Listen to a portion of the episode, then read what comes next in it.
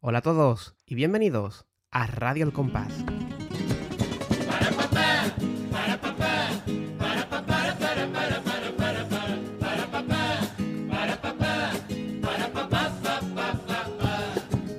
Hola a todos, muy buenas. Volvemos con Radio El Compás en una segunda etapa. Yo soy Gadi y como siempre no estoy solo.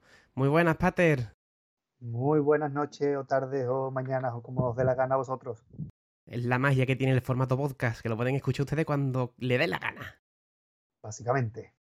Retomamos Radio El Compás y ahora sí podemos decir que esto es un retorno. Radio El Compás vuelve, pero va a volver de un modo muy diferente. Efectivamente. No vamos a volver de manera eh, periódica como hacíamos cada 15 días, ni con temporadas eh, anuales que hacíamos siempre de tantos programas con tantas entrevistas. No, sino que vamos a hacer básicamente lo que nos dé la gana.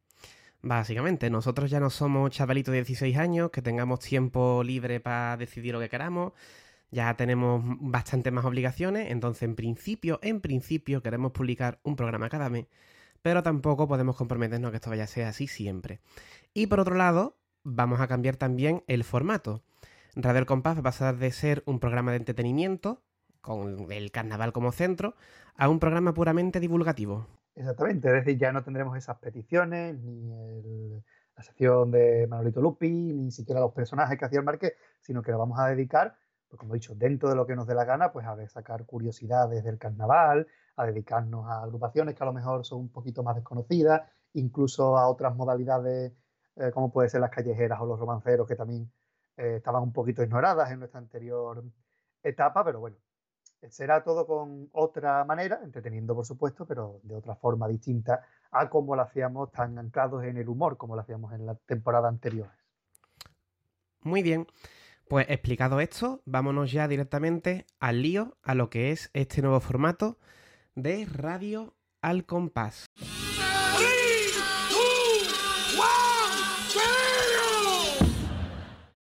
¿Y de qué vamos a hablar en este programa? Primer programa de esta nueva etapa de Radio al Compás.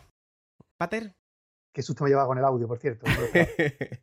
Aparte de eso, vamos a hablar de una comparsa de hace 33 años, eh, llamada Edad de Cristo, ¿no? Pues hace 33 años, que fue el año 87, 1987, salió una comparsa, mm, un poco a prisa y corriendo, y que yo creo que es una de las joyitas grandes del carnaval de Cádiz, como es la comparsa con gancho, subtitulada Estibadores de Puerto. Una comparsa, como ha dicho el Pater, del año 1987, ganadora del segundo premio. Vamos a ver un poquito de ficha técnica para empezar de esta agrupación.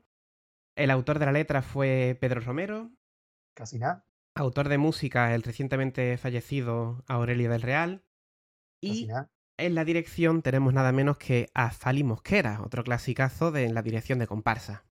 Y que ha anunciado que este, este 2020 ha sido su último año, que se decide retirarse. Esperemos que no sea así porque siempre eh, cuando está Farimos que era por medio se nota. Vamos a hablar un poquito del... Vamos a hacer una pequeña, ya digo, una pequeña ficha técnica rápida de la agrupación. Vamos a decir un poco los, los integrantes que tenía, que tenemos aquí nombres de, de gran enjundia dentro del carnaval. Dentro de la instrumentación tenemos a, a Luis Alhambra Ortiz, que era el caja, José Luis Monzón Cruz en el bombo, que tiene una trayectoria espectacular, lo recordarán por ser el bombista de agrupaciones de Juan Carlos Aragón, como Los Panteras, como Flamenquito Apaleado, eh, Botapicha, esa última etapa de Chirigota, pues ahí era bombista él. Y bueno, falleció hace ya 11 años, eh, muy, muy joven, y a pesar de que murió con 42 años, tiene, se murió con el antifaz de oro. Es decir, que es una persona con una dilatadísima trayectoria en el carnaval y que viene además de, de la saga, ¿no? Su padre, eh, sus hermanos, sus hijos, etcétera, todos son del carnaval, ¿no? En la guitarra teníamos a Manuel Ariza González, Otra trayectoria magnífica con Villegas, sobre todo. De hecho, creo que sigue estando en la antología de Villegas, en la antología de los cleriguillos. ¿A qué varios de los cleriguillos? Esa antología que gana todos los concursos de antología que hay en verano. Pues aquí está medio cleriguillo en esta comparsa. En la otra guitarra teníamos de punteo, teníamos a una persona que algunos quizá conozcan que se llama José Luis García Cosío. el CELU, ¿no? Que siempre todos los años dicen en los medios de comunicación hasta la saciedad, el CELU que empezó en comparsa, pues esta es una de las comparsas donde estaba Celu, que aquí no empezó, aquí estaba casi terminando su periodo de comparsa.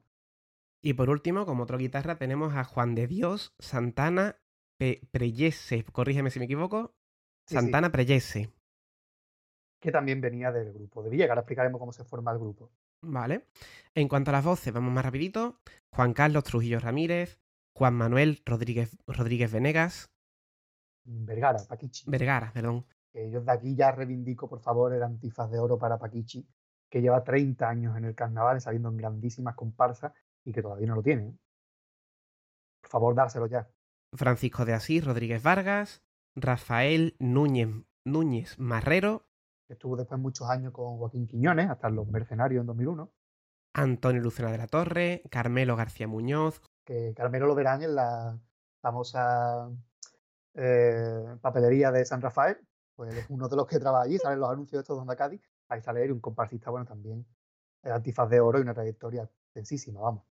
José de Ávila Acosta que eso es ya otro mundo, es uno de los mejores contratos del carnaval de Cádiz. Si decimos los golfos, mandingos, cholo altiplano, pimpi, agua clara, orfebre, ¿qué podemos decir? Y por último, José María Borquez Fuentes. Otro de los fieles de Villegas. Tiene aquí una trayectoria bastante, bastante extensa. Bueno, Pater, pues cuéntanos un poquito en, en, qué situación estamos, porque no podemos hablar de una agrupación de hace 33 años sin saber un poco cómo estaba el terreno carnavalesco por aquel entonces. O sea, ha llovido mucho, la mayoría de nuestros oyentes posiblemente ni, ni no, hayan, no hayan ni nacido, no habíamos nacido nosotros. Pues nosotros, básicamente. Entonces creo que conviene hacer un poquito de contexto, ¿no? Antes de empezar a escuchar esta, esta agrupación. Bueno, pues en el año 87 es el primer año en el que el concurso no se celebra en el Teatro Falla porque se estaba remodelando y se celebra en el Teatro Andalucía. Esto será así hasta el año 91, donde ya se vuelve por fin al Teatro Falla, que por cierto, el Teatro Andalucía está derruido. Así que eh, no podemos tener ese segundo templo del carnaval para poder verlo, sino que está totalmente derruido. Y fue este el primer año en el que el, el concurso del carnaval se celebró allí. También fue un año en el que el pregonero fue Ramón Díaz Fletilla. Es uno de los primeros carnavalescos que da el pregón, el anterior había sido precisamente Pedro Romero, que fue pregonero en el año 70 y algo por ahí, si no recuerdo mal, o 80 y poco, eh, que fue junto con Felipe Campuzano, el pianista gaditano. Pero Retilla fue uno de los pregoneros del carnaval, de los primeros autores de carnaval pregonero. Y ya como curiosidad, pues los antifaces de oro fueron el Charpa y el Joti, ese que veis todos los años que lo saca Onda Cádiz Televisión con su novia que se echó en el programa Juan y Medio, y que con 90 años sigue yendo todos los días al falla y está saliendo con su bombo hasta hace muy poquito, pues Oti se, tuvo, se llevó el antifaz de oro en el año 87. Y ya como última curiosidad, mm, si buscáis en internet el cartel de carnaval del 87, veréis que es uno de los más terroríficos que ha dado la historia del carnaval. De hecho, se llevó hasta cuplés incluso diciendo que ya las madres no asustaban a los niños diciéndole que venía el coco, sino el hombre del cartel del carnaval, porque es un primer plano muy raro de un hombre vestido de payaso. Bueno, este es el contexto en el que nos situamos. Eh, contexto sociopolítico, estamos todavía en la transición, ya saliendo de la transición, años 80, finales de los 80, con todo lo que supone los 80 para la historia española en general. Exacto. Dentro del concurso, pues el año 1987 fue un año con agrupaciones que, vamos, yo estoy, estoy mirando aquí los premios de ese año y yo que tampoco estoy tan puesto en carnaval, hay muchos nombres que ya me suenan simplemente de estar en el mundillo. En coro los premios fueron Guatusi, de Adela de Moral y Antonio Rivas.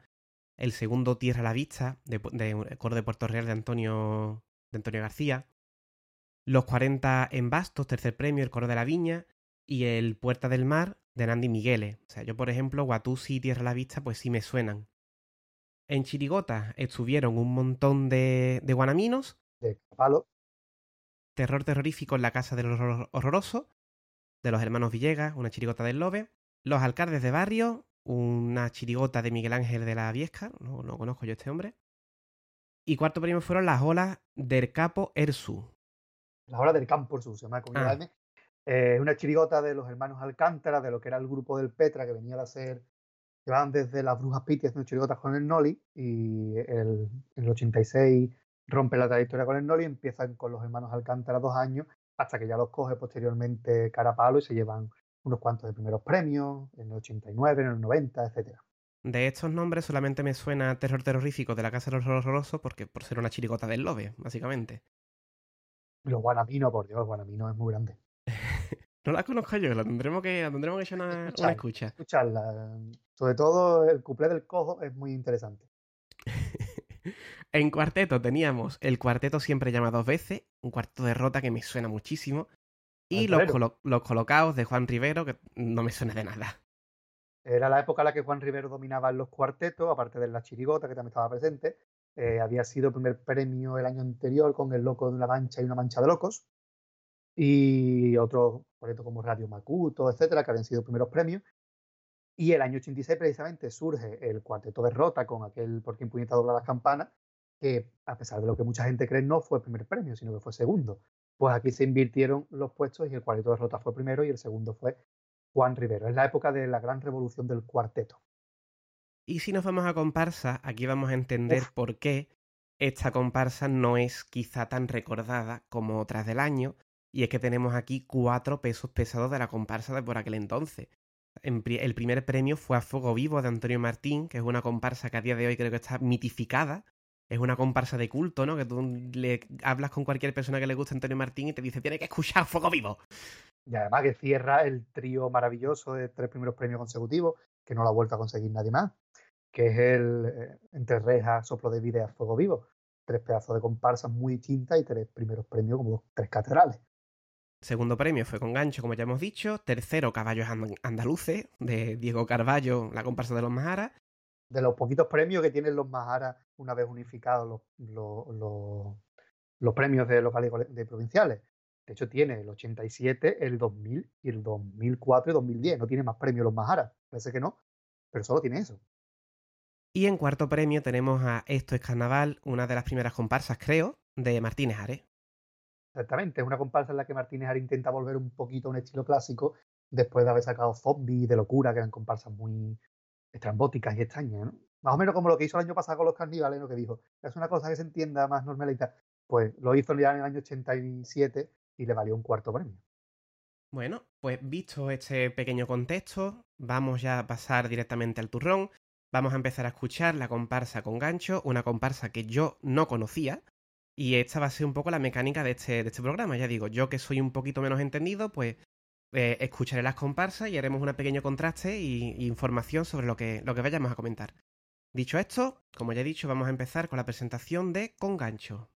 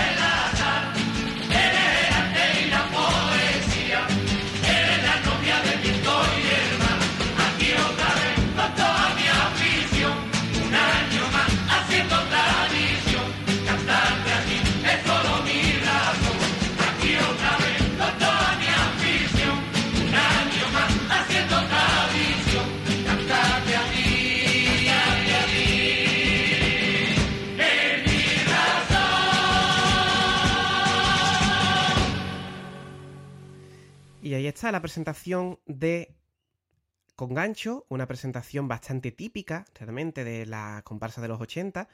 Sí que es cierto que empieza más tranquilita, luego le mete su, marcha. Y aquí utiliza la, la, música de una canción que se llama Amor Marinero. ¿De qué grupo es esto, Manuel? Una canción de Rocío Jurado, que había grabado Rocío Jurado años antes. Eh, yo la conocía por una versión que tiene un, dueto, que no, sé qué diferencia hay entre un dúo y un dueto, francamente. Pero bueno, aparte de eso, que la conocía por Rocío y Manolo Escobar, dos grandes de la copla española, pues es la canción Amor Marinero, la del principio, justo la parte esa más, más sencillita, que es lo único realmente que habla del tipo, porque todo lo demás es como una eh, oda al carnaval de Cádiz y poco más, ¿no? Que era un poco lo que se llevaba en la época, porque mm, si no recuerdo mal, en esta época, si las presentaciones creo que o no puntuaban o puntuaban muy poquito, entonces las presentaciones eran chimpún y vámonos, ¿no? Claro, un trámite para pasar a lo, importante. Bueno, ya estamos viendo que usaron aquí una, canción conocida para la época y en la que, que, se llama Amor Marinero, ¿no? O sea que ya aquí tenemos una declaración de intenciones puras. Exactamente. Además, bueno, vamos a nombrar también cómo surge el grupo también, esta comparsa, ya que hemos, hemos escuchado cómo suena, cómo empieza la comparsa, vamos a ver cómo surge, porque esta comparsa no es una comparsa normal en su origen. Empieza por la ruptura de etapa que tiene Enrique Villegas con su grupo. Ese grupo que en su mayoría empezó en el año 81 y que tiene grandes comparsas con Hijos de la Noche, Rancho Grande, Comunero, Quince Piedras, Braceros de Pueblo, eh, Hombres Lobo. Con Hombres Lobo cierra la etapa y el grupo casi entero eh, gran, gran parte del grupo, eh, se va y Enrique Villegas coge otro grupo y saca eh, Pescadores Fenicio, que no pasó a la final a pesar de ser una grandísima comparsa. Pues bien, este grupo no sabía si salir o no salir, deciden salir y a un mes y medio de que fuera el concurso, buscan a un músico y dan con Aurelio del Real. Y Aurelio del Real dice, pues yo voy a llamar a Pedro Romero, porque si ha habido un dúo, una pareja carnavalesca que ha dado grandes éxitos a la comparsa es Aurelio del Real y Pedro Romero. Del, fijarse cómo son las cosas, que desde el 75 al 79, que son cinco años, se llevan cuatro primeros premios. Se dice rápido, ¿eh? Que estamos hablando de que ahí están los napolitanos, Carnaval 76, los tribunos y navegantes adiranos, pero es que la que se quedó segundo fue nuestra Andalucía. Estamos hablando de palabras mayores dentro del carnaval. Entonces se le busca a Pedro Romero un tipo y una idea muy, muy cercana para él, porque Pedro Romero había trabajado en el muelle. Y bueno, se le dice, vamos a acercar esto, en un mes y medio, un grupo que venía ya muy rodado. Y empieza y echa a rodar la comparsa, al igual que echa a rodar el repertorio con esta presentación que ya hemos escuchado. Maravillosa la historia, ¿eh? O sea, que, salga esto de un mes y medio de, preparación eh, es pura magia. Estamos hablando de gente muy grande del carnaval, grupos muy experimentados. Eh, de sobra son conocidas las los grandes maratones de ensayo que se pegaban con Enrique Villegas, ¿no? Y que se nota el sello de Enrique Villegas a la hora de cantar, se nota, y ya después comentaré algo más de la forma de cantar cuando escuchemos el paso doble. Pues vamos al lío. Primer paso doble.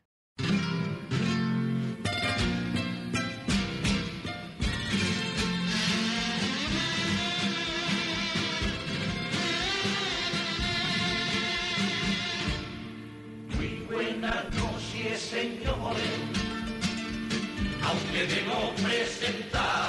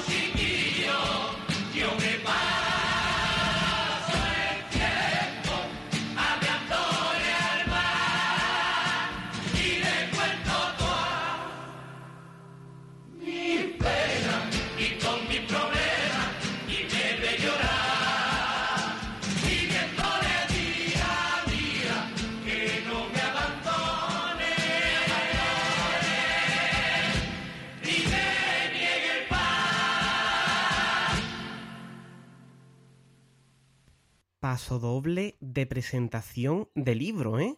Sí, sí, el típico dando las buenas noches al principio, pero explicando realmente lo que es el estibador, que para mucha gente a lo mejor no lo sabe porque es una profesión que casi, casi se ha perdido. Claro, pues cuéntanos un poquito, Manuel. Así una definición rápida, ¿qué es un estibador? El estibador era el, el encargado del muelle pesquero de los puertos de descargar la mercancía de los barcos.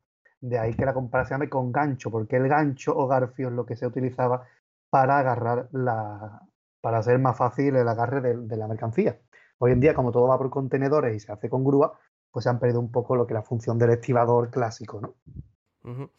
Y ya decimos, este paso doble pues, cumple, digamos, todos los puntos habituales de un paso de presentación, pero además pues sirve un poco de homenaje, ¿no? A estos, a estos, a estos a los compañeros de trabajo que tuvo Pedro Romero en, en esta profesión. Y es curioso la forma de escribir que tenía Pedro Romero, porque sí que es cierto que lo- las letras, esto es una cosa que me has dicho tú, Manuel, eh, son normalitas, son un estilo muy sencillo, muy llano, pero siempre en cada paso doble tienen un algo, tienen una serie de frases que, que sorprenden, ¿no? En este caso nos dice, yo me paso el tiempo hablándole al mar y le cuento todas mis penas y todos mis problemas y me ve llorar, pidiéndole día a día que no me abandone y me niegue el pan. Básicamente toda la comparsa va a ir sobre esto, sobre el estibador, sobre el trabajo y sobre que no le falte ese trabajo. O sea que ya con esta comparsa, con este paso doble, solamente con esta, con esta letra, conocemos perfectamente lo que es el tipo. Y además una comparsa que ahora que se habla mucho de que hay autores que dicen, yo es que hago todos los repertorios mm, conforme al tipo, como toda la vida de Dios. Casi todos los pasodobles de esta comparsa tienen alguna referencia al tipo o al muelle, a cosas cercanas del muelle. Pues este también, no solamente es un paso doble que sirve para presentación y para homenajear, sino que también tiene ahí la carga mm, filosófica, por así decirlo, de, de la comparsa, recae en este final de paso doble. Y lo que has comentado de que Pedro Romero arreglaba las letras con unos versos, eso es una idea que siempre ha dicho nuestro querido compañero Paco Rosado, que decía siempre que a lo mejor el paso doble lo escuchaba y decía, bueno, un paso doble más, y de pronto tenía un verso que te lo cambiaba y decía, hostia, qué bonito. Pues lo vamos a encontrar casi en todos los pasos dobles de esta comparsa. ¿eh? Sí, de hecho tenemos bastantes fragmentitos aquí destacados que iremos viendo. Vamos a comentar una cosita del paso doble, ¿vale? Eh, cuando lleguemos al último, recuérdame que te cuente eh, el sonido del paso doble, que es diferente al resto de la comparsa. Pero aquí, por ejemplo, hemos comentado ya de que eh, la comparsa se hizo en muy poquito tiempo y eh, Pedro Romero es muy buen letrista, pero tenía un oído un poquito duro, según dicen los que le conocieron. Entonces le costaba mucho trabajo hacerse con las músicas de pasodobles y de todo en general. Ya comentaremos una anécdota en el popurrí. Pues bien, como tenían muy poco tiempo para que Pedro Romero fuera escribiendo mientras que iban montando la comparsa, Aurelio le dijo a Pedro que empezara a escribir con una música de paso doble que ya él conocía, que es el paso doble de Paco Alba de Los Pajeros, el paso doble de la primera comparsa de la historia. Pues Pedro Romero escribía sobre el paso doble de Los Pajeros y sobre esa métrica Aurelio del Real hizo la música de Congancho. De hecho, eh, hubo gente que acusó a la comparsa de plagio, pero si escucháis los dos pasodobles, el de los pajeros y el de, los, el de Congancho, no tienen nada que ver, excepto a alguna frasecita al final, pero una frase en un pasodoble que es completamente opuesto uno a otro, ¿no? Pero como curiosidad, pues así surge la música, a raíz de la métrica del pasodoble de los pajeros. De hecho, podéis cantar cualquier letra de los pajeros y encajada perfectamente en la música de, los de Congancho. Aunque Congancho es verdad que añade un par de versos más, ¿no? Pero en su estructura general puedes repetir perfectamente todo el, todo el paso doble de los pajeros. Puedes coger una letra de Congancho y meterla en los pajeros, y una letra de los pajeros y meterla en Congancho, que no pasa absolutamente nada. Insisto en la maestría, ¿no? De que en mes y medio, aunque sea una música parecida a otra, que en mes y medio seas capaz de escribir esto, de verdad que a mí me sigue sorprendiendo, ¿eh? Conforme, va, conforme vamos avanzando en el programa, más me sorprende que, sean, que fueran capaces de hacer esto en tan, en tan poquísimo tiempo. Hombre, es un autor ya muy, muy experimentado, ¿no? Pedro Romero ya tenía aquí ya muchísimos años de carnaval, no obstante, él empezó en el año 87, o sea que, que cumplía 20 años de carnaval este año. 67, ¿no? En el 67 empieza Pedro Romero hasta el 87, 20 años, haciendo comparsa de primer nivel pues allá hay una maestría, ¿no? Y Aurelio venía ya de muchísimos años, no solamente como, como músico, sino como componente de comparsas míticas, como por ejemplo Capricho Andaluz de Antonio Martín, por ejemplo, ¿no? La, unión de dos grandes fue esto. Efectivamente. De las últimas uniones de estos dos grandes, porque después de esta comparsa, Aurelio y Pedro se reunirán muy poquitas veces. Lo harán en el año 90 con Solera Duende y Misterio, que fue un segundo premio, con Sal y Pimienta en el 91, como fue un cuarto premio, y ya no volverán hasta su última comparsa junto en el 96, que fue Mamarrachos, que se quedó en las semifinales. Es decir, que es de las últimas comparsas que escribieron estos dos grandes juntos. ¿Pasamos al segundo paso doble? Vamos allá.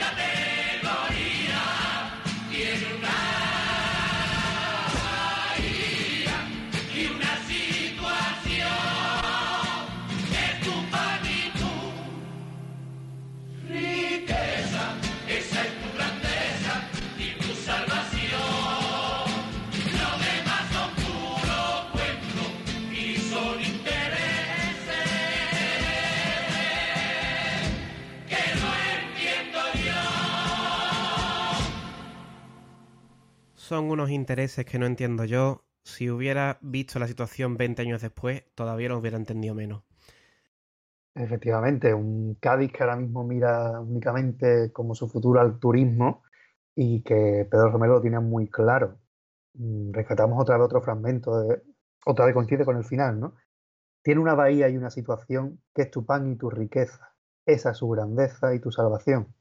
Los demás son puro cuento y son intereses que no entiendo yo. Tenía muy claro que el futuro de Cádiz tenía que estar mirando al mar, que esa es la salvación de Cádiz.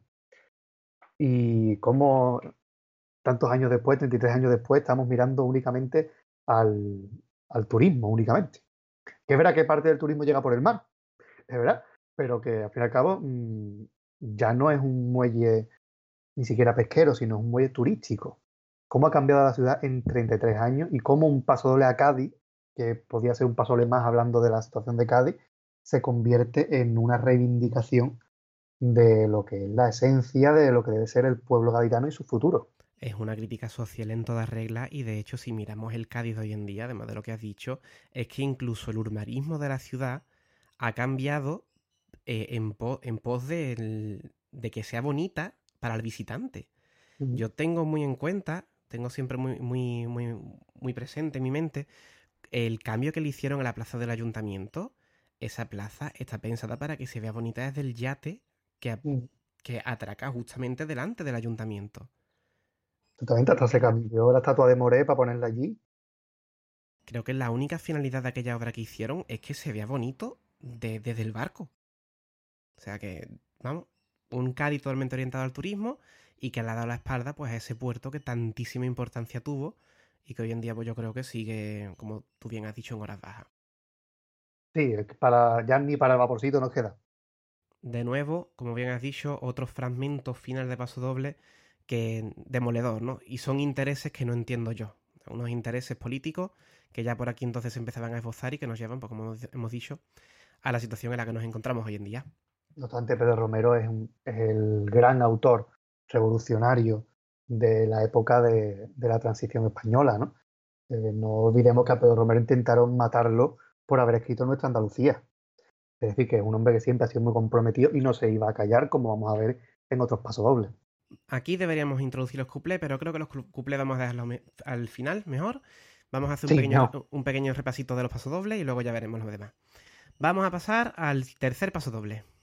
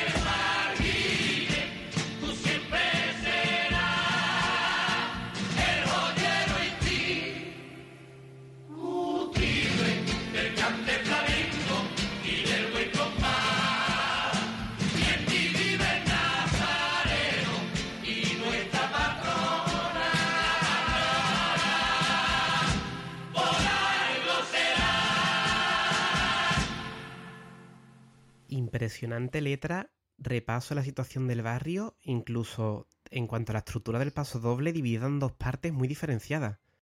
Sí, una primera parte en la que carga duramente, con- duramente contra los políticos por ese abandono, esa dejadez que sufre el barrio, por buscar, como dicen, el voto de la pobreza. ¿no? Rescatamos otra vez otro fragmento. ¿Dónde están los organismos y tantos partidos que hacen sus promesas? ¿Dónde están los que buscaban el voto de la pobreza? Prometían todo para conseguir el voto, una vez que lo tenían se olvidaba del barrio. Esa es una primera parte y una segunda donde habla de las virtudes del barrio de Santa María, donde hablan del flamenco, del buen compás, y termina con otra de estas frases que se han quedado, ¿no? En Tibio Nazareno, nuestra patrona, por algo será. Eh, qué forma más sencilla de rematar un paso doble. Tal cual, totalmente. La sencillez por bandera, que es uno de los rasgos propios de, de este autor, como ya hemos dicho. Y voy a volver un poco a la primera parte del paso doble, porque esto de es algo que siempre se ha dicho, ¿no? Incluso se sigue haciendo hoy en día. Yo recuerdo una época en la que los políticos miraban a los jubilados, en un momento en el que la población estaba más, más envejecida, le prometían cosas a los jubilados y así conseguían votos. Y aquí pues se ve que en esta época los políticos en Cádiz pues le prometían cosas a la gente del barrio Santa María, le prometían mejoras para el barrio que luego pues no llegaban. Pero el autor no se conforma con eso, sino que además de dar el toquetazo al político, reclama su grandeza, ¿no? O sea, reclama la, importancia que tiene este barrio. A mí me parece un paso doble, insisto en la idea, pero es que me parece fundamental. De a partir de esa sencillez, lo completísimo que está la letra. Sí, sí, la letra es una joya. Para mí es el mejor paso doble de, de esta comparsa, por lo menos el que más me gusta. Es absolutamente espectacular de principio a fin. Pero todo muy bien explicado, una letra muy desarrollada. Eh, no es una letra de, típica de una crítica y ya está, sino que es una letra muy reflexiva y muy bien dicha, ¿no? Sí, con un mensaje clarito y contundente. En los dos Sí, aquí sentidos. no hay media tinta. En los dos sentidos, tanto en la crítica social como al, al piropo, al barrio. Y aquí tenemos varios de los leitmotiv, podemos decir, de la obra de Pedro Romero, como es el barrio Santa María, que es su barrio, y nombra al Nazareno, que es el, quizá uno de los símbolos más grandes de Pedro Romero, al que le ha escrito muchas veces, a pesar de que Pedro Romero pues, no era creyente, pero siempre dice que, el Nazareno es como un vecino más del barrio de Santa María, y por eso le escribe muchísimo. Y, yo tengo aquí al lado el libro de Pedro Romero, eh, La fiesta del pecado, para quien se lo quiera leer, bueno, pues está ahí, ¿no? Y nombra a Luis Buñuel para, referir, para referirse a, sus coplas nazareno. Que por lo visto Luis Buñuel decía una frase que era no creo en Dios, pero todos los días hablo de él. Pues Pedro Romero hacía más o menos lo mismo, casi todos los años siempre citaba al nazareno. De hecho, la última copla que deja Pedro Romero para el recuerdo es el paso doble que le hace al nazareno cuando le escribe a los gitanos del puerto. ¿no? Que si alguien está interesado, que se busque el vídeo que hay en YouTube en el que la comparsa le canta directamente al nazareno en la recogida o en el dentro de la Santa María, yendo de recogida, que eso es un auténtico espectáculo. Es una auténtica joya, ¿no? Y el nazareno es ese, ese vecino del barrio Santa María que tanto le escribió. Y también, ¿por qué no decirlo? Eh, ese feo que le hizo la cofradía del nazareno a Pedro Romero cuando murió, no creo que se lo mereciera. Porque se le negó darle que pudieran llevar su cuerpo a dar el responso a la capilla del Nazareno, precisamente porque Pedro Romero había dicho que él era, que no era creyente. Y solamente pudo ir a despedirse del Nazareno una vez que ya habían incinerado la ceniza, llevaron las cenizas al Nazareno antes de tirarla a la playa de Santa María.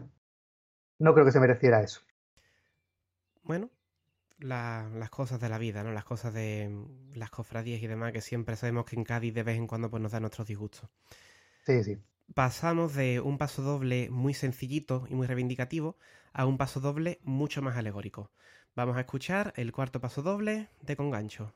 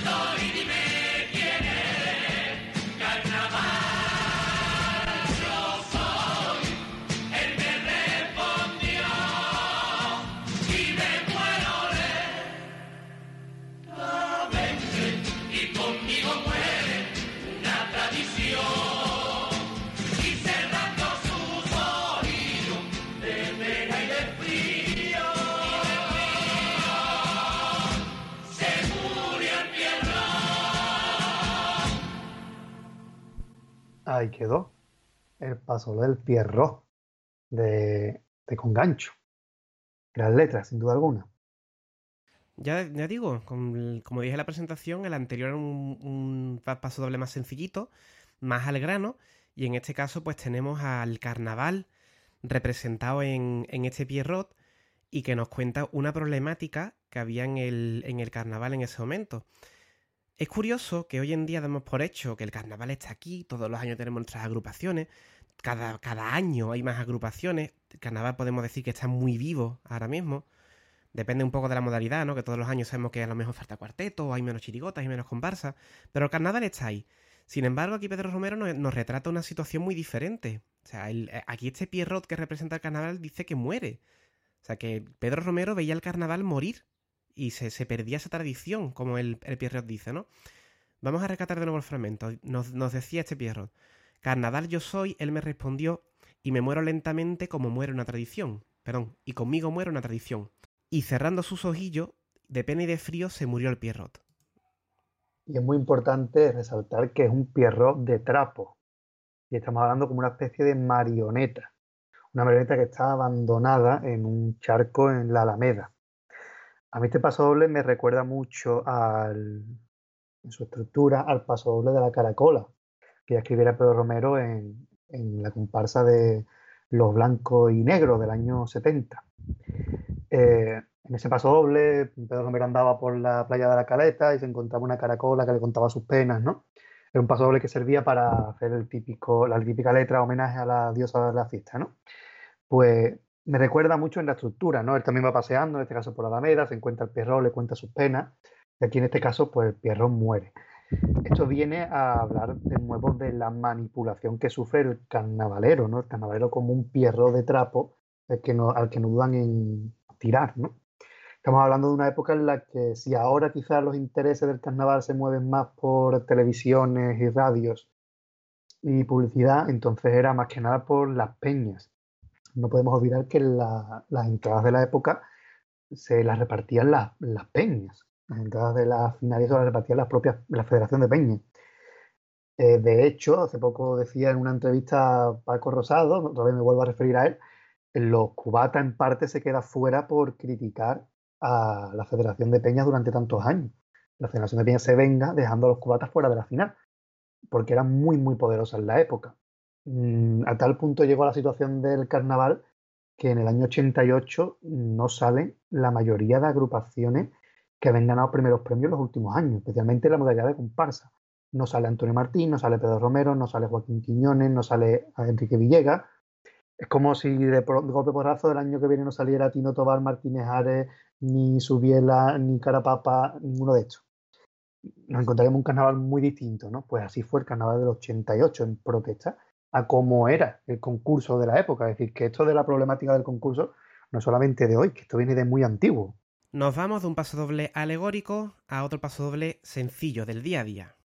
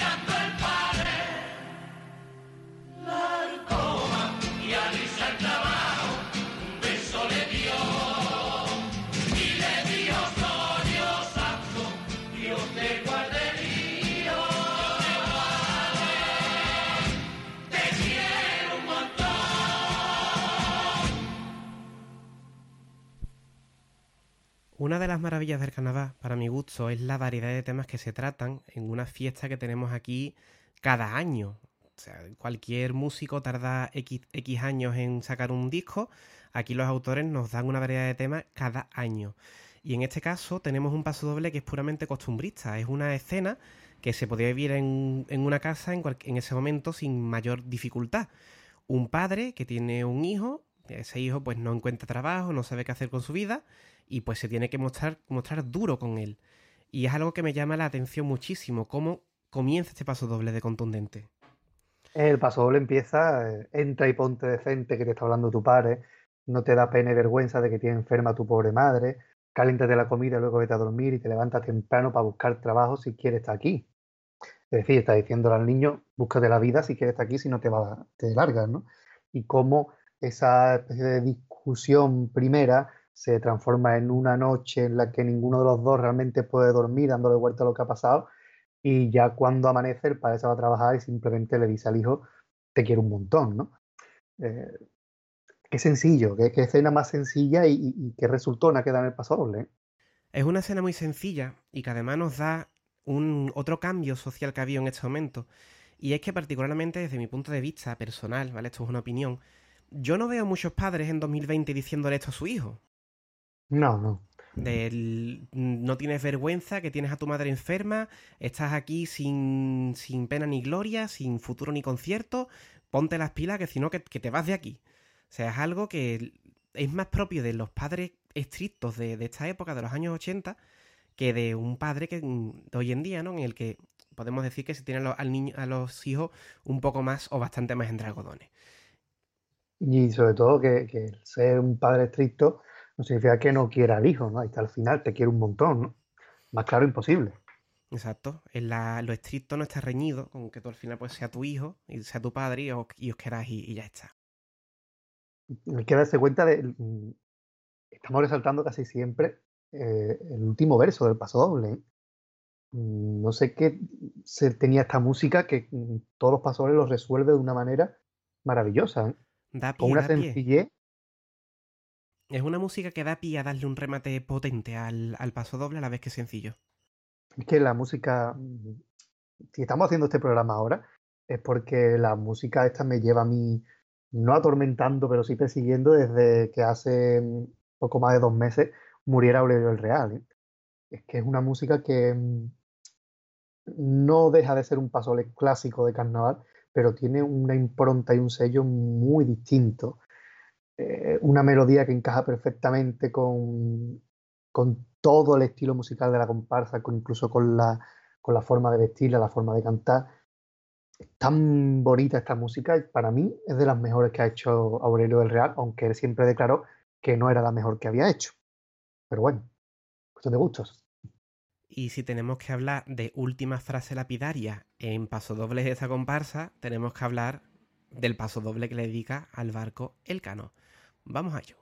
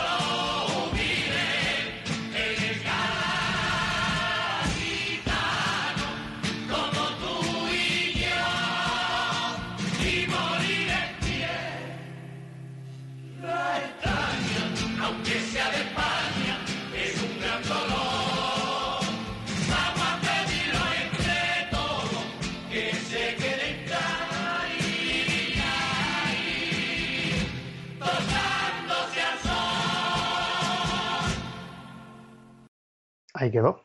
Pasoble al Cano. Yo creo que es el pasoble más recordado de Congancho. Eh, yo creo que en parte también porque se cantó en la final, junto con el del barrio Santa María, ¿no? Pero se ha quedado, ¿no? El buque escuela, el buque insignia de la Armada Española, ¿no? Que en su momento se hablaba de que cuando terminara su, sus días de servicio iba a acabar en Barcelona y ellos defienden que tiene que quedarse en Cádiz tostándose al sol, ¿no?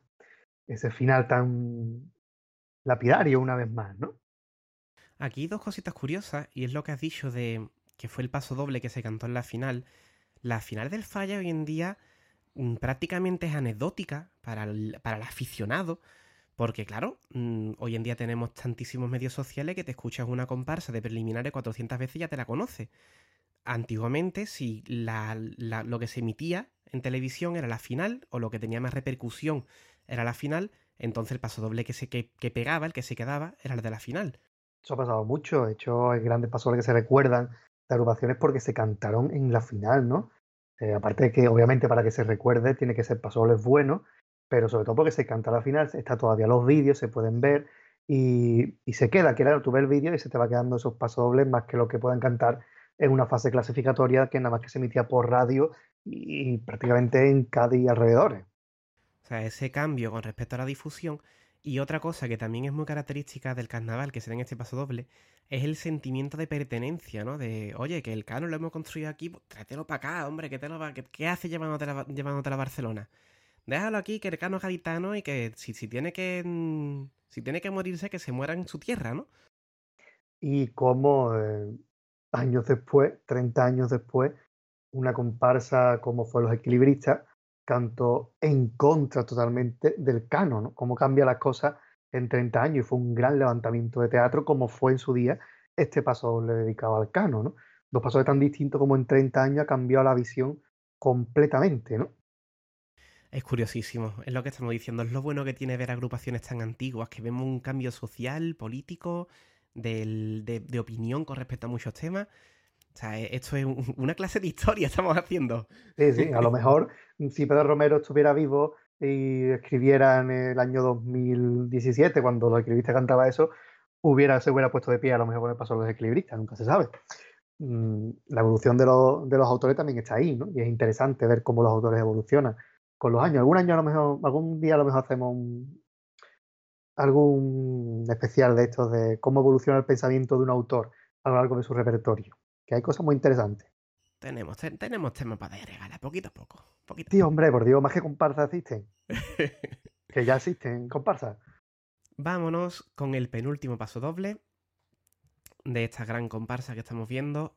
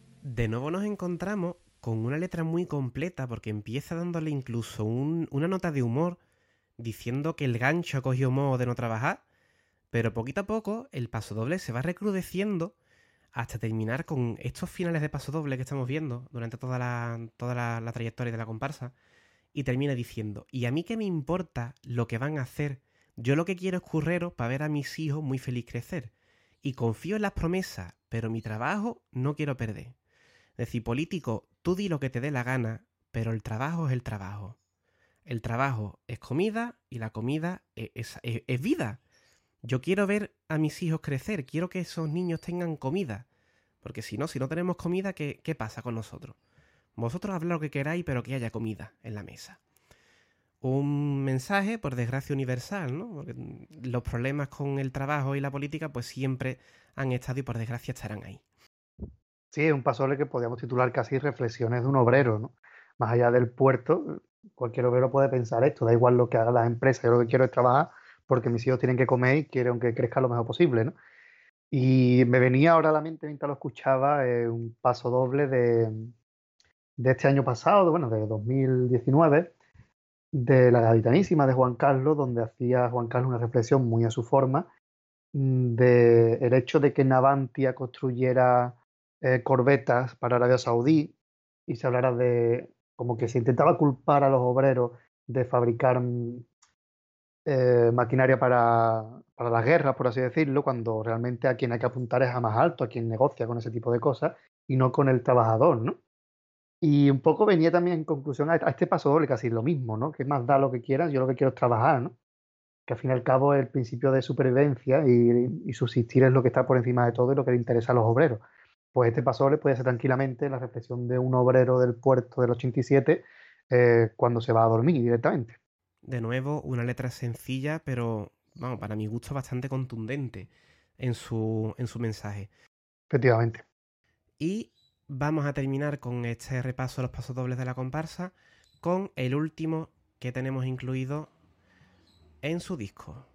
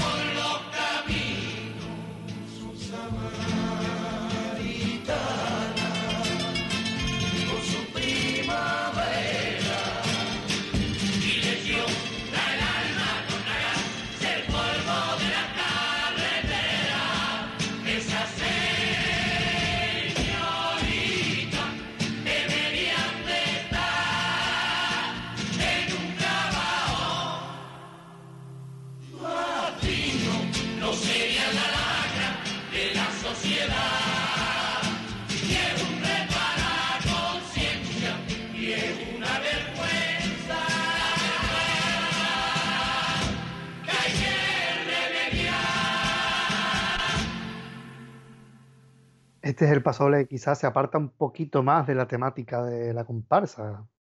Si la prostitución es un tema sensible incluso hoy en día, en el año 87 debía serlo bastante más, ¿verdad, Manuel? Sí, entonces casi ni se le escribía, ¿no? Las prostitutas eran marginadas, ¿no? Hay pasobles dedicados a la prostitución.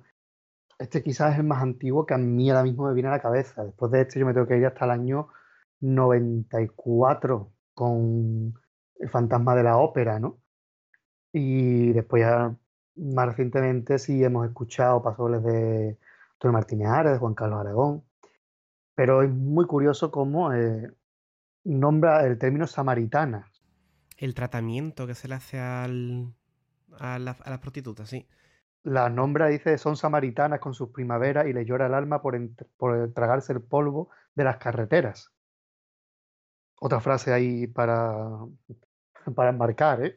Una frase cargada de lirismo, es lo que estamos diciendo, la mezcla que tiene este autor entre dentro de una, frase, una, dentro de una letra sencilla, meter ahí una frasecita, un verso, con, su buena carga de, lírica. Son samaritanas realmente, mientras que otros pasodobles, por ejemplo, uno de los más famosos, ¿no? el que dedicó Martínez a la prostitución, eh, que terminaba diciendo en la calle la dejé, pero esa noche yo recé por María Magdalena, ¿no?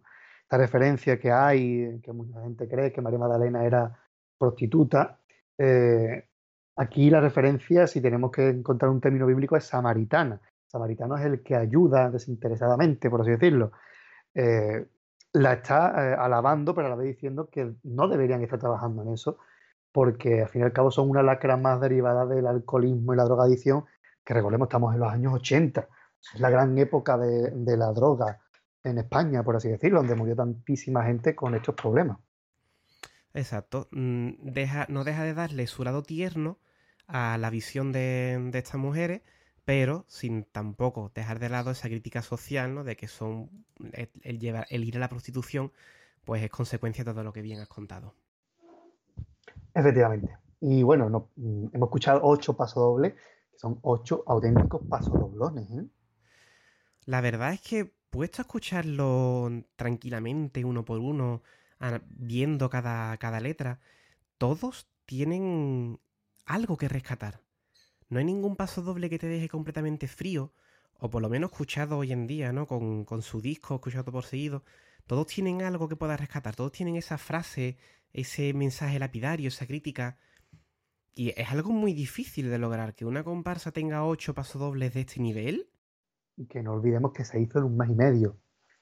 En un mes y medio hacer ocho pasodobles de esta categoría con un chorro de cuplé, con popurrí, es que estamos hablando de, una grandísima comparsa. Yo creo que es de, la, de las más completas de Pedro Romero, junto con Nuestra Andalucía y quizás con, para mi gusto, Buena Gente, puede ser las tres mejores comparsas de Pedro Romero y yo creo que esta puede ser la más completa. Habría que ponerse quizás a escuchar las demás detenidamente como hemos hecho con esta, pero que es muy difícil superar este nivel. ¿eh?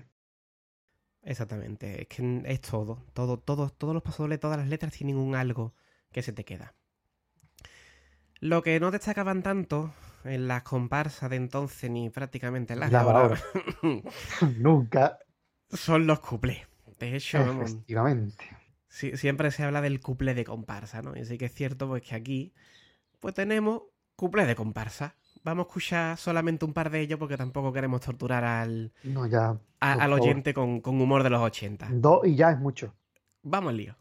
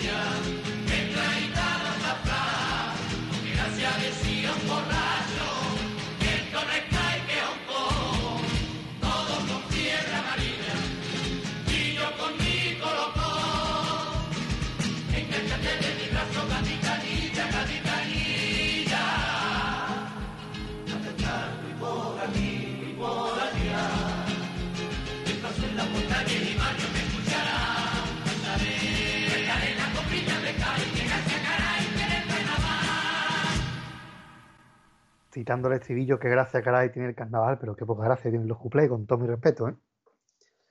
Ay, Dios mío mi alma.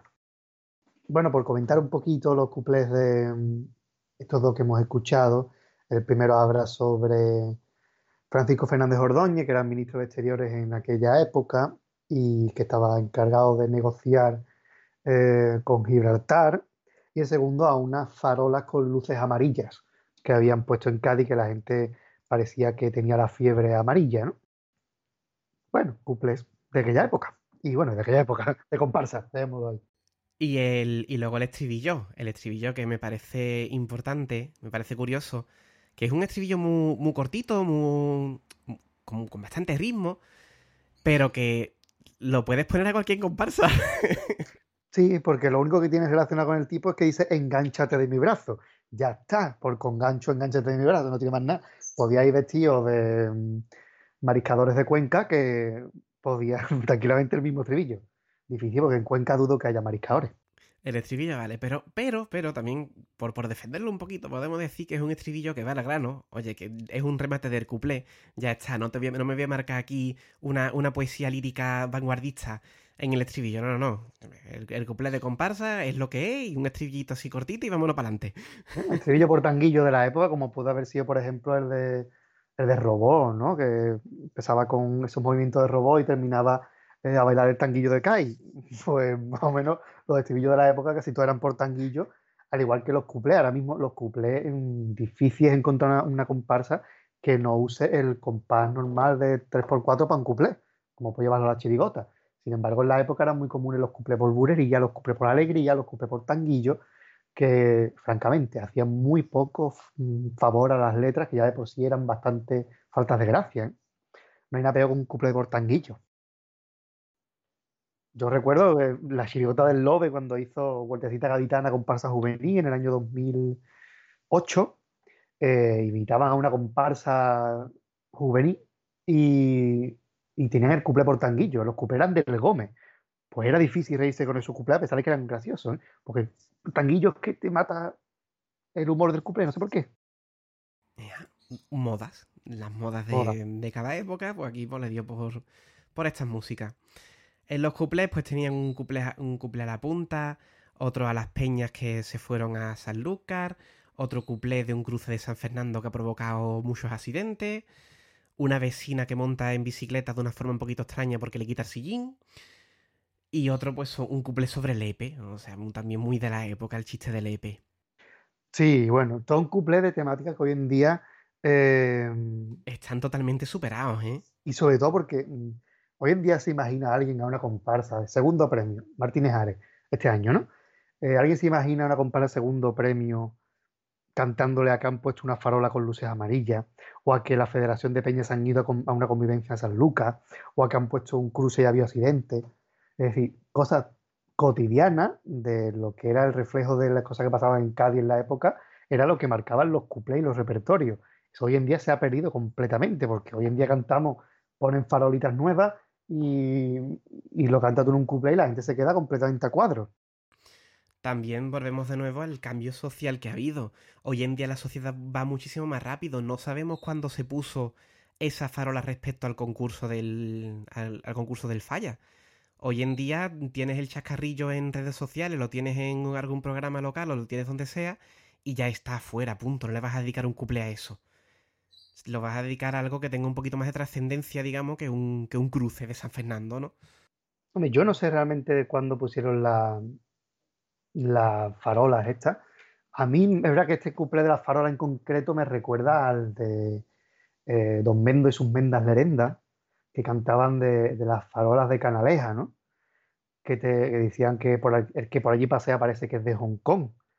Y terminaba diciendo, una pareja de novios se fueron allá a parar y ella le dijo al novio que raro encuentra este lugar, yo tengo el col amarillo y yo me estoy poniendo morado. Era, mm, no sé si serán las mismas farolas, no lo sé, porque hay muchos años de diferencia, estamos en 73, 87. Yo imagino que pondrían las farolas poco a poco en aquella época en Cádiz. Y cada vez que ponían farola, pues había cuplé al tanto. La farola. Repasos de Sí. de la farola. No, no, no. Vamos a hacer un especial de farolas en el carnaval de Cádiz. No, no, no, tanto como eso no. Hombre, hubo una comparsa que se llamaba Faroles de la Alameda, que iba vestido de farola, que no hay que olvidar nunca que esas cosas pasaban en el carnaval. Sí, o, comparsa vestido de farolero. También había unas, po- unas pocas. También había, pero de farolas más feo. ¿eh? La gente se ha vestido de cada cosa. Porque Fan. mm, busquen, si no, la comparsa más cerquita que la mar. Van a flipar con el disfraz de campo del sur que llevan los hartos. Fantasía caletera. De piedra y piedra. Qué bonito. Bueno, pues dicho esto, este pequeño repasito por los cuplés, vamos a escuchar la pieza más larga, así que vamos a estar calladitos durante ocho minutos y medio. si no antes, pero antes del popurrí, Sí, que he dicho antes, voy a decir algo del popurrí que suena distinto al resto. Pues sí, Esto es algo que dijo Aurelio del Real en una entrevista que le hicieron en Onda Cádiz, que es que el paso doble suena distinto al resto del repertorio.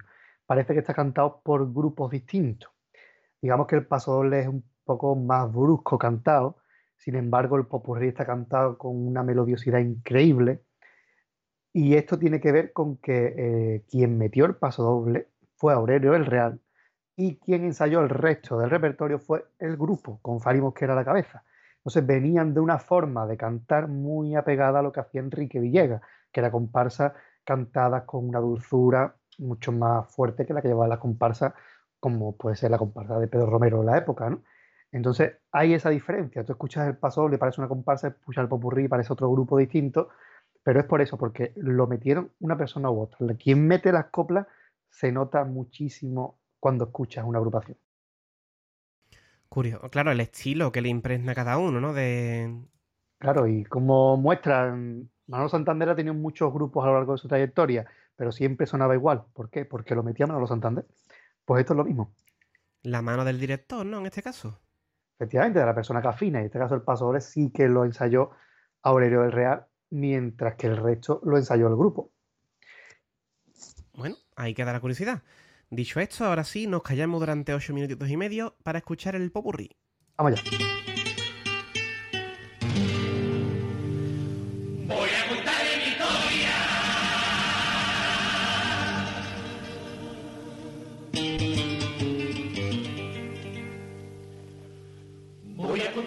Contarle mi historia para quien la quiera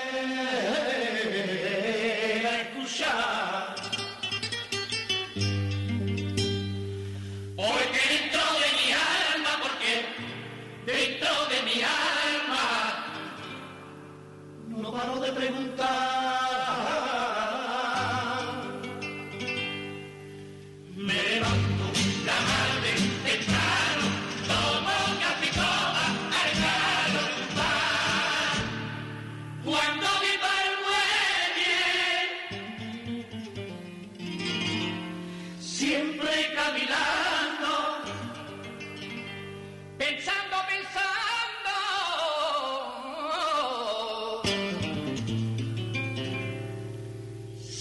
Si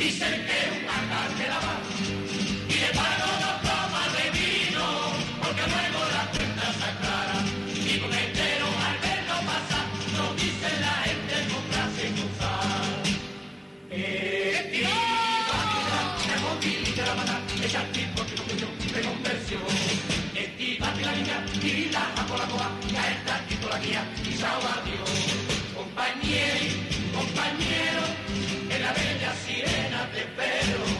Compañero, compañero, en la bella sirena te espero. Yo soy un hombre de mar y no puedo resistirme por la injusticia social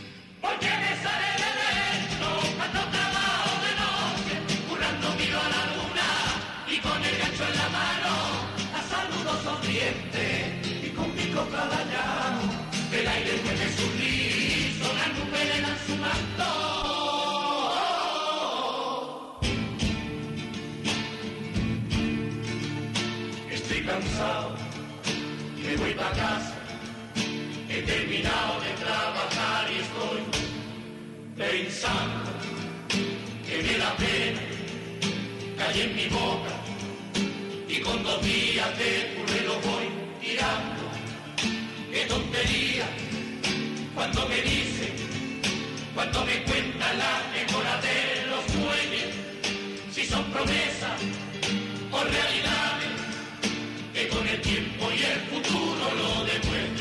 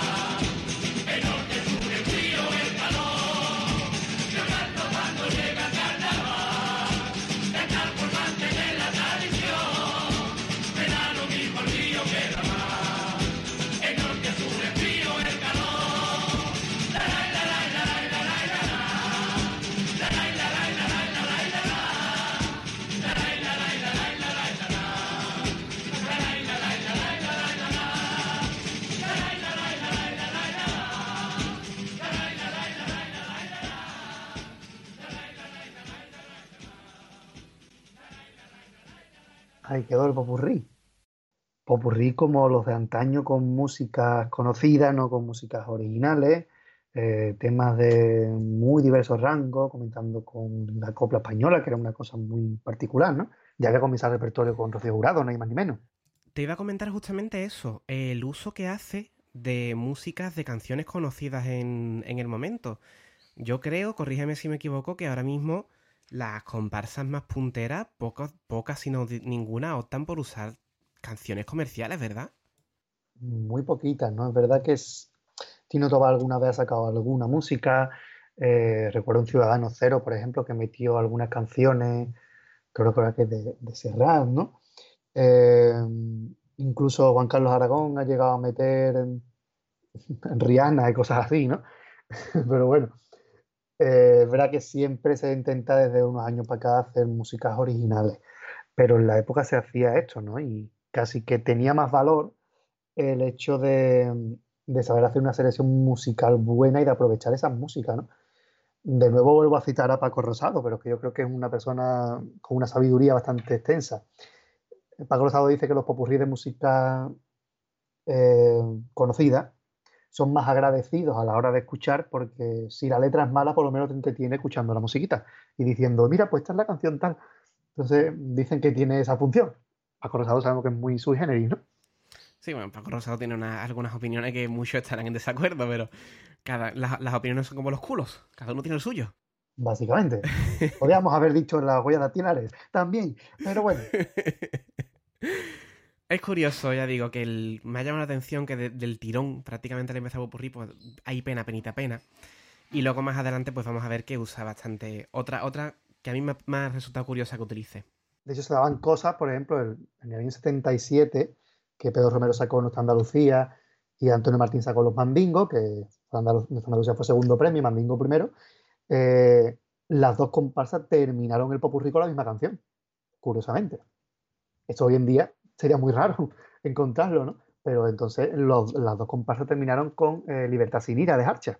Pues claro, es que esa canción pegó muchísimo. De hecho, el final popurrí de, de Andalucía terminaba con la misma letra, libertad, libertad, sin ira, libertad, sin ira, diciendo la verdad. Es decir, que servía para reivindicar lo que reivindicaban aquellas dos grandes comparsas, ¿no?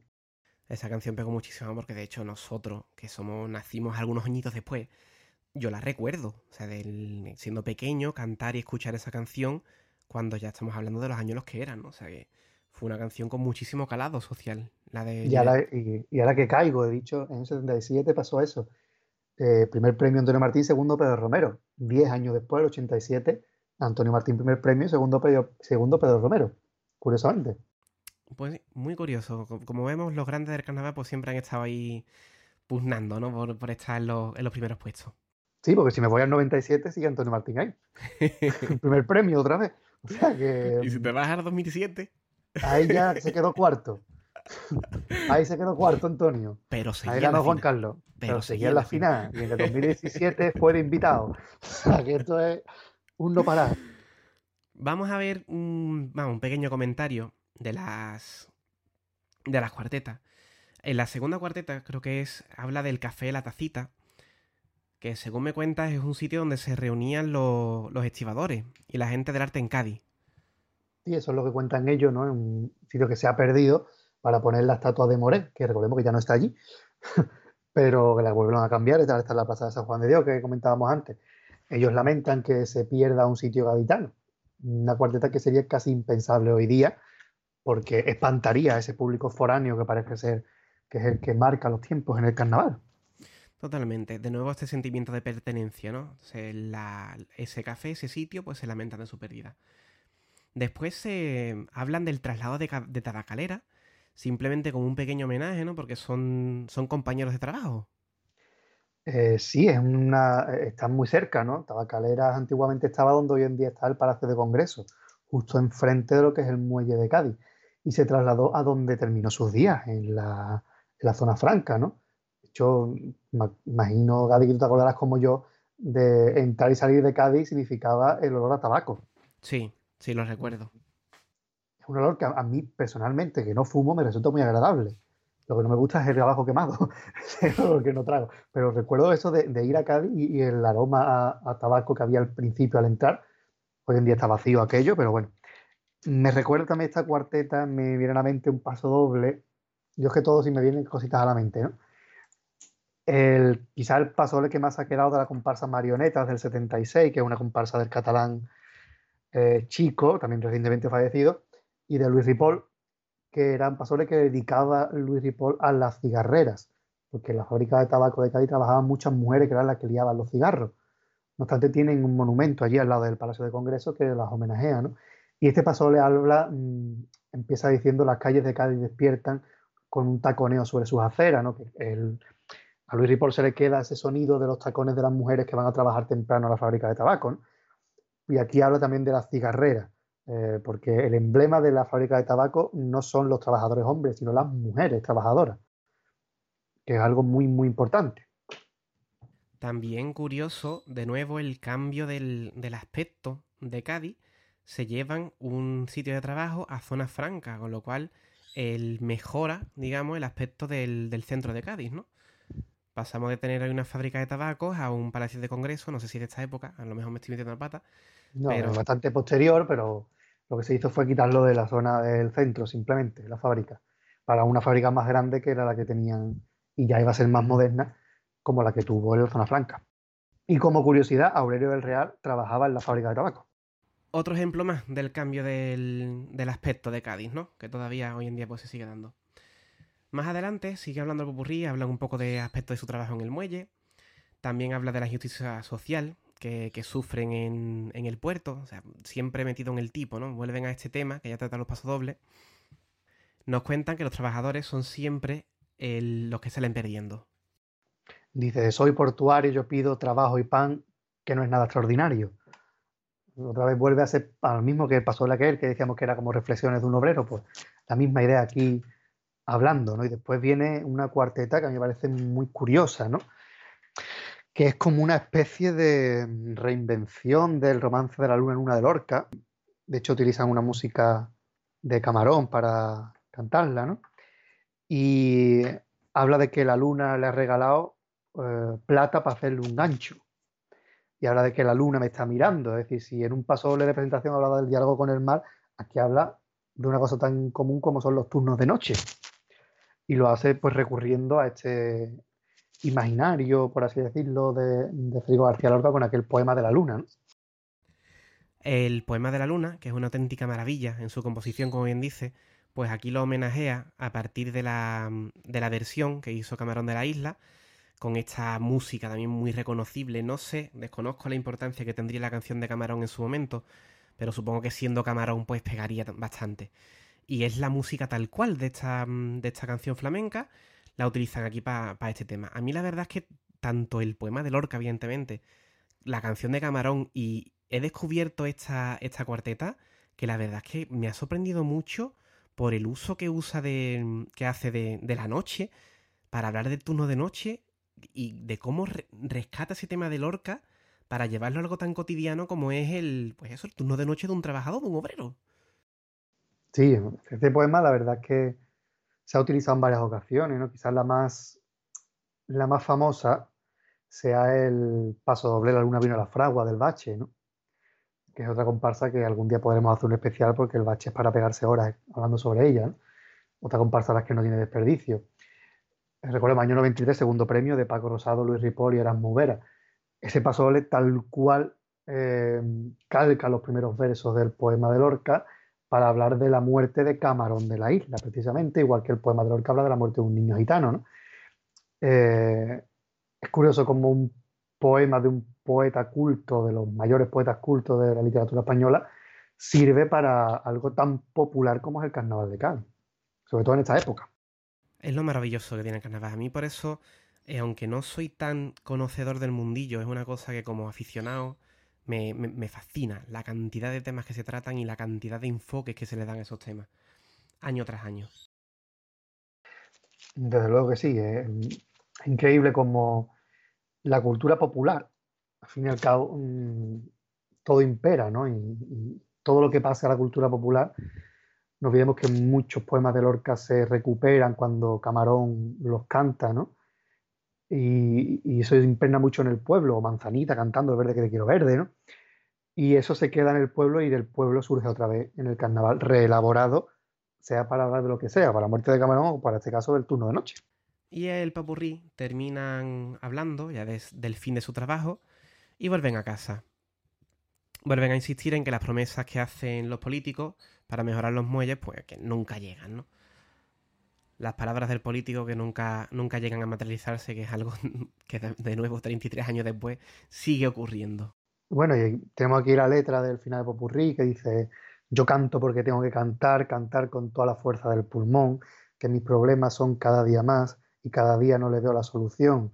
Yo grito porque tengo que gritar, gritar porque me duele el corazón, me da vergüenza tener que aguantar a tantos explotadores de ocasión.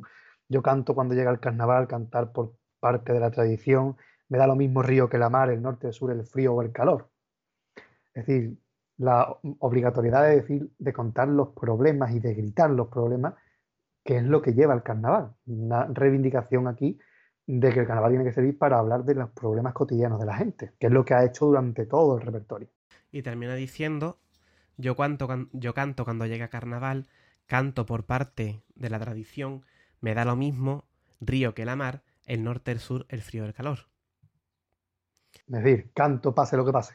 Lo mismo, vuelve a repetir lo mismo que, tú has leído antes, lo repite dos veces, ¿no?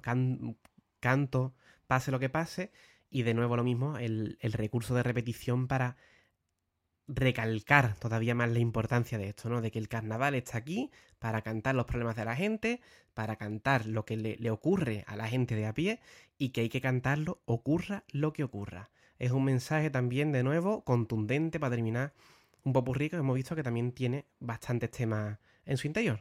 Pedro Romero siempre fue un defensor del carnaval, ¿no? Él se atrevió a sacar en el año 76 la comparsa Carnaval 76, ¿no? casi recién muerto Franco, él se atreve a sacar una comparsa que se llama así cuando el carnaval todavía se llamaba Fiestas Típicas Gaditanas. Eh, que a Valiente no le gana a nadie y sobre todo hace, dice esto al final de Popurrí y lo demuestra durante el repertorio. Que hay muchos autores que vemos que dicen cosas así después durante el repertorio hacen lo contrario. Yo recuerdo una comparsa, no voy a decir cuál, porque tampoco es de un nivel extraordinario, que cantó en una fase un paso diciendo que no iban a cantar penas y a la fase siguiente cantaron un paso a la depresión o a una enfermedad, una cosa así. O sea que mm, hay que mantenerlo y lo ha demostrado durante todos los pasos dobles cantando los problemas de los estibadores y de la gente en general. Y como una curiosidad del popurrí, ¿no? una anécdota que ocurrió y que contó, creo que fue Pedro Romero o alguno de los componentes, eh, este grupo era un grupo de amigos que enseñaban antologías durante el año y metían canciones y cosas de estas, rumba, pues le proponían temas a Pedro Romero y Pedro Romero, si le gustaba la música, escribía, si no, no. Es decir, que por mucho que le llevara una canción que sonara preciosa en aquel grupo, si Pedro Romero no le inspiraba, no la escribía. Y de hecho el grupo le dio una música del cantante Alberto Cortés, que la tenían ensayada, y Pedro Romero, ante la insistencia del grupo, hizo una letra a esta música y era Superman volando por las azoteas del barrio de Santa María, como diciéndole al grupo, a mí dejarme de música, que es... sí, esta música es muy bonita, pero a mí lo que me sale es Superman volando por las azoteas. Es decir, que no puedo escribir con esto y por eso elegí a lo mejor Pena, Penita, Pena, que era una copla demasiado conocida, demasiado vista como para meterla en un popurrí, ¿no? Pero, sin embargo, como la veía Pedro, lo bordaba después la letra, ¿no? Claro, era lo que le llegaba, era lo que le inspiraba, pues claro, el autor pues, mm, tenía la potestad, ¿no? Tiene la potestad de decir, oye, bueno, lo que yo escribo sobre esto porque es lo que a mí me conviene para escribir, lo que más me inspira. Y muchas veces pensamos que los popurrí de la época eran que no decían nada, que eran cuatro palos, ¿no? Flamenquito, no sé qué, y poco más. Y piropo a Cádiz, pues hemos visto que este popurrí tiene muchísimo contenido, ¿eh? Siempre va a pasar, ¿eh? Mm, bordar una pieza musical de 8 minutos, y en, este caso 8 minutos largo, ¿no? Que son 8 minutos y medio lo que dura, es muy complicado. O sea, siempre va a haber agrupaciones que no sepan aprovechar tantísimo mensaje, tantísimo tiempo para dar mensaje. Pero en este caso yo estoy de acuerdo contigo de que se dicen muchas cosas. Y en el caso de, claro, a mí me tira el poema de Lorca, que es la referencia a un poema culto a partir de lo que hemos contado antes. O sea, a mí me parece esto un popurrí de alto nivel. Un popurrí muy bien llevado. Estamos hablando de una comparsa que en otro año podía haber sido un primer premio. Incluso en su año podía haber sido un primer premio y no hubiera pasado nada. No hubieran pasado igualmente las cuatro comparsas de la final a la historia. Totalmente. Pues este ha sido nuestro repasito de, de Congancho. Hasta aquí hemos llegado con este análisis. Yo, Pater, te tengo que dar las gracias, sinceramente, porque no conocía esta comparsa. O sea, más allá del nombre, ¿no? Como interesado que soy en el mundillo del Canadá, pues con gancho aparecía ahí de fondo, el nombre que de vez en cuando sale, pero no me había entretenido a escucharla detenidamente y tanto el escucharla como el hecho de prepararme este guion, pues me ha servido para conocer una comparsa que me parece una auténtica maravilla. Y concretamente Pedro Romero, que es un autor en el que yo no me había detenido a escuchar concretamente sus letras. De hecho, yo de Pedro Romero lo que conozco fueron sus últimos coletazos, en el que ya el hombre pues dio un bajonazo de calidad bastante importante. O sea que a mí me ha venido bastante bien este repaso para darme cuenta de la calidad que tuvo este hombre, de conocer una comparsa de que me parece de una grandísima calidad y espero que a los, a los oyentes también le haya resultado interesante. Esperemos que sí, que hayan descubierto no solamente eh, esta comparsa, sino también la figura de Pedro Romero y que también esto es una especie de homenaje nuestro hacia Aurelio del Real, que es sin duda alguna uno de los grandes, grandes músicos del carnaval, ¿no? Pero, pero grandes con mayúsculas, ¿no? Si podemos hablar de músicos, podemos hablar de Noli, de Pepito Martínez, pues al mismo nivel está Aurelio del Real, es verdad que hace muchos años que no, que no sacaba música, pero tiene músicas que son históricas, como esta de Congancho, o ponen a nombrar los Andalucía, Napolitano, que son eh, historia del carnaval. Y es verdad que Pedro Romero quizás de una generación anterior, porque no tuvo tanta continuidad, descansó muchísimo. No es como, por ejemplo, Antonio Martín, que aunque descansó unos años, sí fue mucho más constante y estuvo eh, muchos más años en activo y, en primera línea.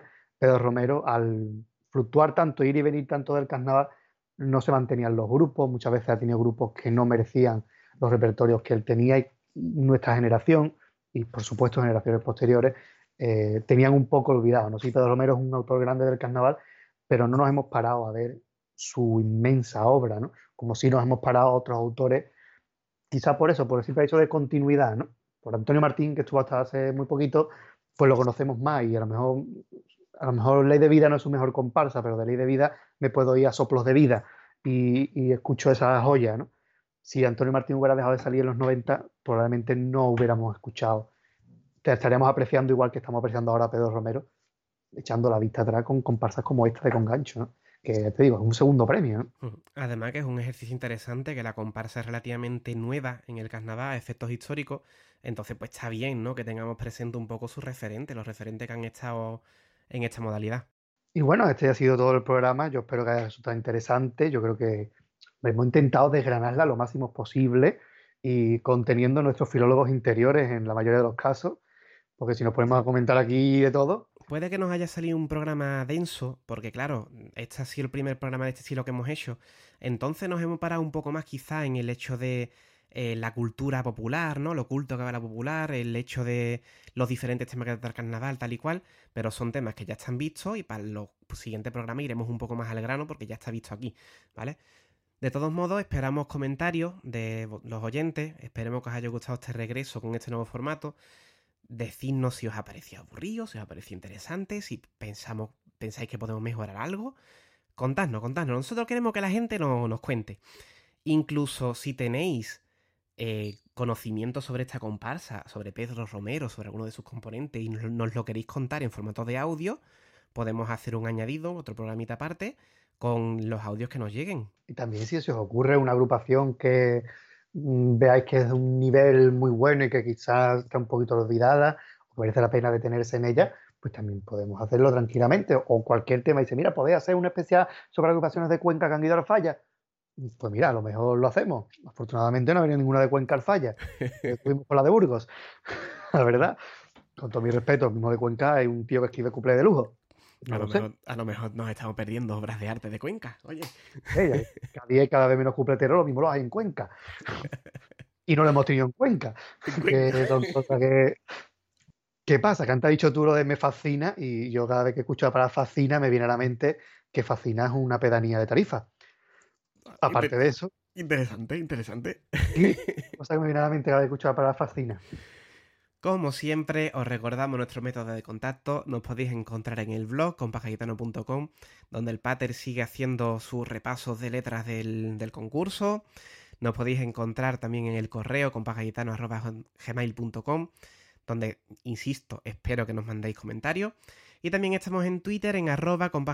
Además tenemos una página de Facebook, también nos podréis encontrar como compagitano. Exactamente, tenemos medio de contacto, por medio no falta. Nos falta que nos hagamos un Instagram pero yo es que no sé cómo funciona Instagram, pero bueno, tenemos el Twitter, el Facebook, el, el correo electrónico, el blog, por favor. Para que nos dejéis algún comentario, yo creo que es bastante. Sí, hombre, escucharlo y, y, dejarse impregnar por el ambiente portuario de Congancho y nuestras voces angelicales. pues muchísimas gracias, Pater.